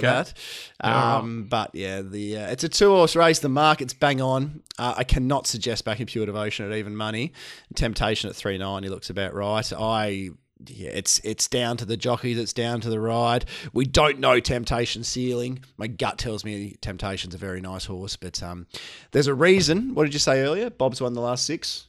Yeah, yeah. He's won a heap of them, but the last six in a row. Yeah. Yeah, so that, there's a reason that um, there's a reason Bob wins these races, and um, yeah, I'll back him in again here, and we'll we'll definitely tip Pure Devotion. Yeah, I wanted to make, I really wanted to make a strong case for Temptacion, and I think we can. It's just that Pure Devotion's got had the traditional Oaks lead up, and I know it sounds boring, but it's got the miles into its legs. And to be fair, she was very unlucky not to win the Ascot 1000 Guineas, and I I believe that, you know, had Kirill tracked Brave Angel and Peter Nucky into the race. Um, in the uh, Natasha that she would have got the better of Celaya um, on that occasion, and um, and it, so she hasn't won either of those. But she comes into this race. William Pike goes on. I get everything that Terry is saying from a from a map perspective, um, but just the fact that it's got the um, Team Williams, uh, William Pike, traditional Oaks lead up, cerise and white colours on board. Pure Devotion, William Pike will be keeping um, Temptacion within his sights. Temptacion has let down so impressively in in her midweek wins, but what would Pure Devotion have done under similar circumstances, given the the exact same runs? Um, I, I'm pretty confident that Pure Devotion can sit and track Temptacion, and just with that So You Think pedigree as well, that beautiful staying pedigree. Uh, you know, pure devotion over the 2400 meters. I, I'm pretty confident that uh, William Pike will be able to find a way to edge past Chris Parnham, who'll no doubt be throwing everything at Temptacion. And that's that um, comparison that you used, the, the Perth Cup. This this is this is this has got that written all over it again. I love that you said that, Terry, because that's what was my my first thought as well. Looking, watching Pike and Parnham go stride for stride down the Ascot Straight again. Can't wait. Think that Pure Devotion is going to end up with her nose in front on the line, though. Pure Devotion wins. Temptacion's going to give her a hell of a fright. How long have we got And, till the um, first? How long till the first turn? Is it 400 meters? Yeah, yeah. Yeah, the full 400 meters. So. Well, well, yeah, it might be a little bit short, but yeah, basically 400 meters. Yeah, Yeah, it's all it's all about the map. It's all about the map early. If um yeah, if if pure devotion gets caught out three deep and yeah, it's it's all about the map. It's it's Yeah. uh, it's so it's just I just I just hope it is not a mirror image of the the Perth Cup and the the best horse run second by a lip. I just hope that isn't the case. um, Betfair in run might be uh, might be interesting as well. Uh, the only other, I mean, obviously Brave Angel is a um, already a listed winner of this preparation, won the Ascot Thousand Guineas. Uh, Brad Parnham, interesting that Brad Parnham goes on board. Uh, they've done a bit of chopping and changing with their riders aboard Brave Angel this preparation, but she's obviously a um, top four chance, as is Reliable Star, who we mentioned. They are the four class fillies of the race. The only other horse that I'd like to mention, only because it just absolutely bolted in and her closing splits were, splits were through the roof, but reciting won a mile maiden at Pinjarra the other day by over five lengths. Um, massive step up into a 2400 meter Oaks um, a couple of weeks later, but geez, that was impressive. And um, and maybe she she can be the one that surprises a few and runs on into third at a price. But um, but yeah, for me, um, yeah, pure devotion, Temptacion to give her a hell of a fright though. Very good. Yeah, it's a um yeah, looks a real two horse race, doesn't it? Yeah, it certainly does. So um, I'm glad that they were able to cobble together a field of 12 as well. It, this, had, this had the markings of perhaps a Mel Vista style six, seven, eight horse field, just with the attrition rate. But it's um, it's it's encouraging to see that there's uh, at least a competitive lineup of uh, of 12 runners facing the starter in the uh, in the WA Oaks. Mm-hmm. Interesting to see him. Ash Maley paid the late entrance fee for uh, for Denzo. I was, I was waiting. I was waiting for one of us to say. What that. do you reckon So, we're going to see? Surely, if like mm, that's why I reckon fireworks? There's- Surely there could be some fireworks. Fireworks. I think. Yeah, I think if Pike does get caught deep and has to jag Pure Devotion back to last, I don't think he needs to panic because I think it could be a little bit of a um, a mess out in front. And I think surely the plan on Lunar Impact is going to be just go, just get to the front, go along at a steady tempo, even above benchmark, and try and break some hearts and fall into third place type thing. You know, so What What do you think of there's a thought the Dan Morton second stringer? Um, I think- I does think- that, I does that have a role to play from No. a speed map point of view. no, just no. You reckon? I thought they might try and lead actually. Oh, okay. but, uh, yeah, could do. Could do. I think I think there'll be some funny little moves. I mean, there's no point. yeah. Yeah, I, I think you could say, oh, let's try and hold on into third or fourth, but yeah, I think, nah, throw caution to the wind. YOLO. Ha- Have a crack. Have a crack. Have a crack. Exactly. Yeah, well, Denzo's added a real dimension, a real Mm. dimension to the race, hasn't it? The uh, the late entrant from uh, Money Money Maley. Oh, So- Denzo Washington. old Denzo. Mm. So that's uh, yeah. So uh, there, there's going to be a few horses that might be hitting a, hitting a brick wall come the um, five or six hundred meter mark in the Oaks on, on Saturday. But uh, so yeah, the uh, the it's going to be a fascinating race and one we are both looking forward to tremendously. Yeah, I don't know if I'm looking forward to it as much as I'm shitting myself, to be honest. But uh, we'll see how we go. Hopefully, I because I'm meant to be laying off a fair portion of what's happened thus far. Hopefully, I uh, don't have the Dutch courage at the time and uh, decide, ah, we'll just let it ride. We'll just Let it ride. We'll just Let let, it it ride. Anyway, BJ, it is time for the last of the day, also known as the Get Out Stakes. S T E A K S Stakes. Correct, Terry. The extremely popular Get Out Stakes. First past the post. That's right, is brought to you by Market City Meats. They are, of course, the largest retail butcher shop in Perth, located on uh, Bannister Road at the uh, Canning Vale Market. So, Timmy Hewitt, the great man, he runs the show. Swing past, drop in, let him know you're a one-one listener. Ti- uh, Timmy and his team, they will uh, they'll look after you, no doubt. Congratulations to last week's episode 68 get out stakes winner Alex Lucas. He was uh, he was nearest the pin with his unreliable prediction and um, and collected with the gourmet Group One sirloins available out there at Market City Meats. So congratulations to Alex. And um, moving forward to race nine, the Get Out Stakes this went this week to enter. Uh, simply hit us up on Twitter at the One One Pod. Let us know the horse that you think will win race nine at Ascot on Saturday. Remembering, of course, the Sam White rule, Terry. First past the post. Correct. First in, best dressed, Sam White rule, and um, very important, the two decimal places as well. So You caught me off guard there at a mouthful of food. That's all right. I've got a mouthful of metal braces at the moment, so apologies to listeners if I sound like I'm slurring my words a little bit. It's uh, I haven't had a drink. Um, I haven't had a drink for a while actually, but um, I haven't had a drink. It's just my uh, it's just my braces. I'm just getting used to them. I uh, I uh, got them whacked on on uh, last Friday, and um, a few letters are still a little bit tricky, but we'll get the hang of it. We'll get there, Terry. We'll get there. All right, Metal Mouth, what do you like in the last? I can't believe it's taken us to, to this stage. oh, you brought it. Once you, once you brought it up, it was free reign from there for me. Uh, I reckon, thought I thought you would have wow. launched earlier, but uh, but yeah, no, um, uh, yeah, there is a, there is a bit of that happening. Um, wow, Jeez, I'm a Miss. Ken- Miss Miss Kentucky. I've just uh, I've just refreshed. I've done the old refresh. Dollar sixty five. Uh, isn't Brad's price still available? Do you want to? All right, you want to lay it out for the listeners? Ah, what's Mc, what did McManus go up this morning? Is it McManus Madness? It's McManus madness. He went up uh, two dollars seventy five for for Miss Kentucky, and I'm sure because uh, Bradley's actually joining us on uh, Saturday. BJ Luke's Buxton. Brad will be telling Brad will be telling us, oh, she'll be four back the fence. This is a big step up in class. She's a big risk. Okay, we'll see. We'll see. That's what Brad will be saying. Okay, well the punters disagree at this stage. of the They, they certainly do. They certainly do. But uh, there is there is always a uh, a question of um, of price and what is fair enough. And even I have to say the dollar sixty five. That's geez, that's bare bare bare bare bones, BJ. Well, yeah, it's it's It's the barest crazy- of barest crazy, of bones. crazy. We're not here I just to mean, tip when um, there's no like one thing I get very frustrated, and you know I get quite frustrated is we can all say, "Oh, this should win, this will win," but if it's dollar sixty five, and what, what have you marked, Miss Kentucky, out of interest?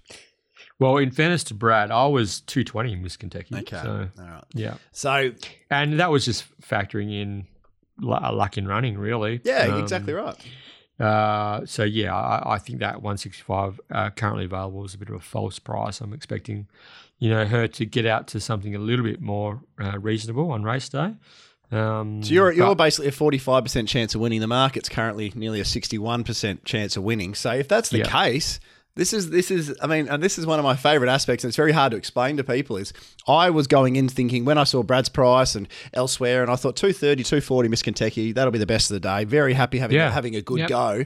But at the dollar sixty five, we now need to try and get her beaten. let's do it. Let's try. Anyway, let's try. Let's try. Um, so who who who who fit, falls into the category of horses with the with the talent to uh, to to cause an upset where um, you know uh, well, let's start with the map, I suppose. Yeah, Um, start with the map. Captain Kink and there's not much speed in this actually. Captain Kink and um, Cramden are your obvious speed horses. Uh, Cramden last time drew outside of Captain Kink actually crossed Captain Kink. Captain Kink sort of tailed them, went to the breeze and won the race. That was a knockoff plutocracy uh, a couple of starts ago. Um, so expect those two to go forward and work themselves out, either lead breeze or the same type of setup um, in in that sort of way. Highland beat from barrier three should land just off them. Moulton has the blinkers off. Look for more aggression um, on Moulton, and there's there's not a huge amount of other natural speed. I think Riverbow from ten they'll try and find a spot, but at the four dollars eighty, I think Riverbow's another one that's come up well under the odds from barrier ten. Uh, only fell in last start. I want to say fell in it. Won by just under half a length, but it was given a 10 out of 10 from a good gate from Jason Whiting. So with And every mortal didn't it, Every Riverboat? mortal, yeah. So with the extra weight, wider gate, and running into Miss Kentucky, the four dollars eighty does not uh, appeal in the slightest, BJ. So um, we've got to look a little further afield, and it's actually Brad has gone up on one at eight dollars fifty, which is now out to fifteen dollars, and it's um yeah, it's one that I actually marked uh, about eight bucks as well. And who would have thought? State attorney. Who would have thought in the last of the day that Pikey, Pikey's come up double my price on a Cerise and White Runner? It's um yeah, it's it's unheard of, isn't it, BJ?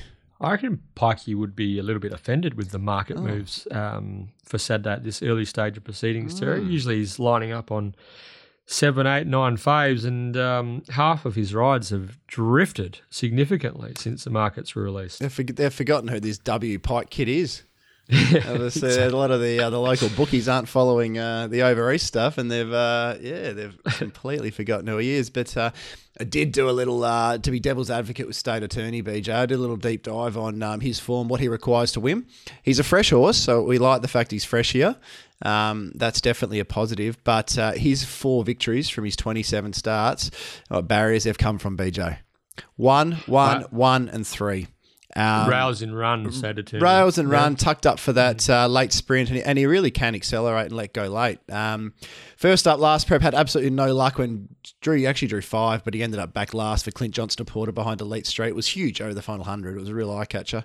Second up, Drew one was able to settle in fourth, got over Zeeble late, uh, had no luck for Paddy Carbery from barrier ten, and then stepped up to a longer journey, but drew good gates, ran good races because he drew the good gates. So. Um, yep they know this horse. They've openly said they know he's a fresh horse. So this first up, no trial off 84 days. This will be the race they're targeting um, to try and win. I would suggest. But again, I, I, look at those drawn just underneath him: Guns and Navarone, um, My Demi.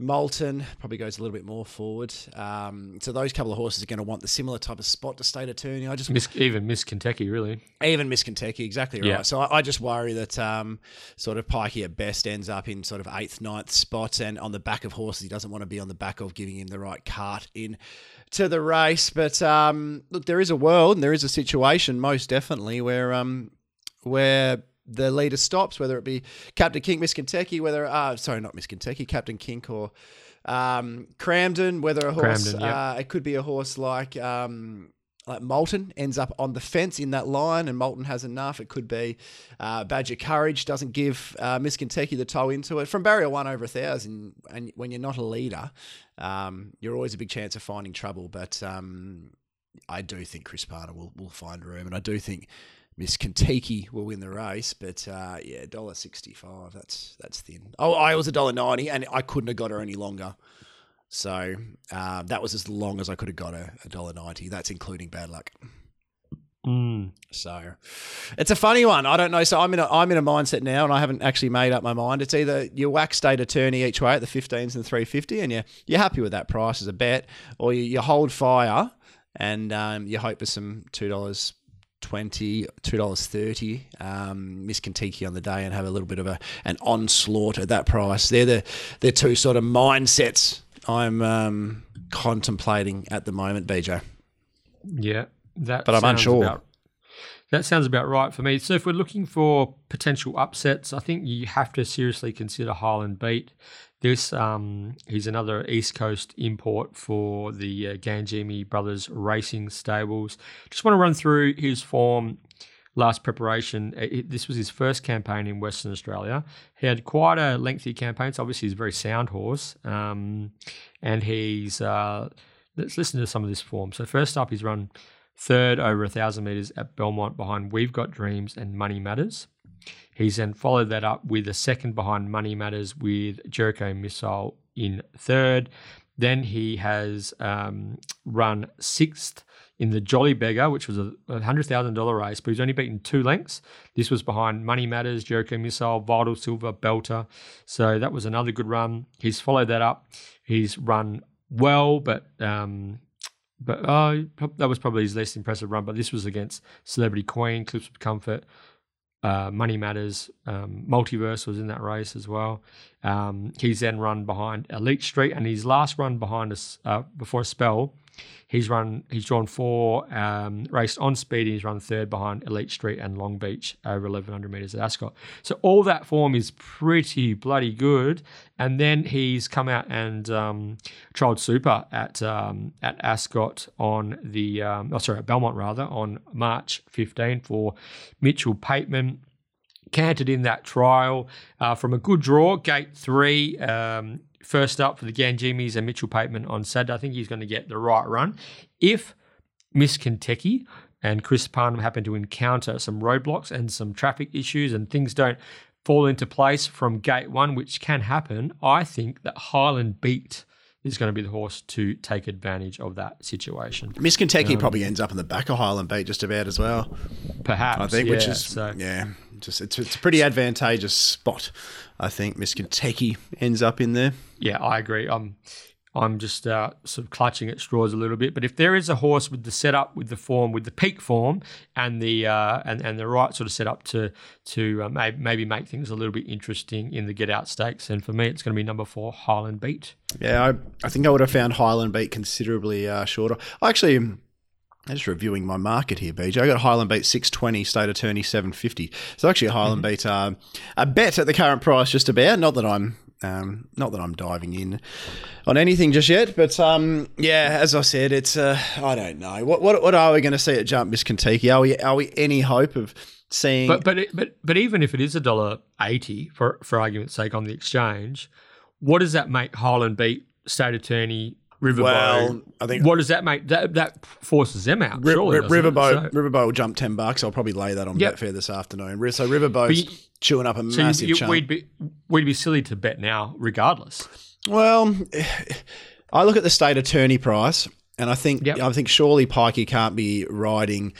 Surely a horse that's sort of designated for this type of setup can't be going around much longer than fifteen dollars um, state attorney. But you are bang on. If Miss Kentucky trades at a dollar eighty type thing, that's sixty percent of the market or something near that. Um, yeah, the other the other however many horses, twelve horses, ten horses, sorry, have to fit into forty percent. So there has to uh, has to be some give somewhere. I mean, it's it's yeah, it's a funny one. By by jump, if Captain Kink's twenty six dollars, you know, the likely leader is twenty six dollars. Captain Kink could be your each way bet. It's it's really about trusting a, a drifter and um, well, not trusting a drifter, but um, but being willing to to back a drifter and, and sort of yeah, quantifying why it's drifting, I guess.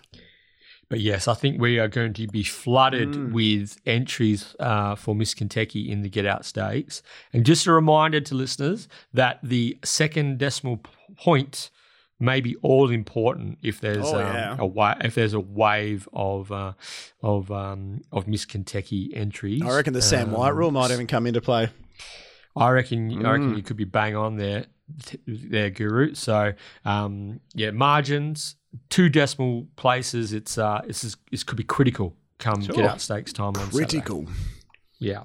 Okay, Guru. It's time for our Betfair best betting proposition of the day you can lead the way. What is your Betfair best? Uh, well, we're going to use Betfair BJ for my Betfair best. Um, I think if we use some Betfair SP marks for uh, Miss Kentucky in race nine, the bookends, and Maricino in race one, I've marked the multi around about three dollars forty, three dollars fifty. Uh, I think we'll be we'll see some sort of four dollars plus. So we're going to play a Betfair all up Maricino Miss Kentucky in the hope of seeing some two bucks for the pair. Okay, okay. My Betfair best, while this horse admittedly is right bang on my price at the moment, I'm hoping for slightly better on the day um, on Betfair, of course, on the Betfair exchange. Race seven, number 10, Amazinas. Horse is flying, good setup. Should get, just needs a bit of cover in transit. She'll be launching all over the top of them. Amazinas to make it three in a row. Betfair best. Very good. And what's your, uh, what's your Maddie? Tough day for Maddie. Lots of small fields. My Maddie is before I um I let loose with it. It's uh, hashtag I stand with Brad, and my Maddie is race one, number two. Freeze them off. You can mm. currently get twenty one dollars on Sportsbet, twenty one dollars on a six horse field for a horse whose peak form um, would match any of these. I think is a pretty good price. That is, uh, yeah, it always is. Uh, what do they say? Funny things happen in uh, small fields, BJ. So that's uh, it's probably now getting out to uh, probably a bit silly. The four forty was probably a bit thin, Bradley, but. Yeah. The 440 was probably silly. The $21 is mad. Exactly right. Uh, look, I'm really ba- I'm really battling for a uh, $20 pop in a in a day full of small fields and standout uh, Alex, but um, I said if Watch Me Nay Nay can get out the gates land prominently enough, there was enough crosses through the rest of them for uh, for it to run a race. So Watch Me Nay Nay, uh, watch me whip, um, watch Kira whip, and watch it Nay Nay. Kiri, we're both gone KU for our Maddie. Oh, there so you go. Could be a uh, could be a couple of lucky long shots there for uh, for Kira. couple of so, a bit of a five hundred to one uh, little double. For, yeah, for KU. multi 'em up. KU. Multi. Uh, lay of the day. I um again I'm ba- battling the one that's uh, I've marked Riverbow double figures. So um Riverbow at the four dollars eighty. Uh, I will uh, I will call that my lay of the day from the awkward alley with the extra weight. Okay, my lay of the day. I know this horse has been has met with significant su- support this morning. Significant support. Race three, number three, Storybook. I think the 280, 290 that's currently available is uh, is significantly below my price. I'm happy to to lay Storybook in the in the two old race, race three. Um, admittedly has shows some talent. Just didn't like some of the things I saw from her um, with Chris Parnham in the Gimcrack Stakes last week, and I'm happy to take her on Storybook in the two year old race. You've read the script for Storybook, have you, BJ? Hopefully, hopefully, we'll wait and see. But um, but yeah, that's uh, that is my Betfair lay, and uh, that brings our WA Oaks Day preview to a conclusion. Terry. Thank you.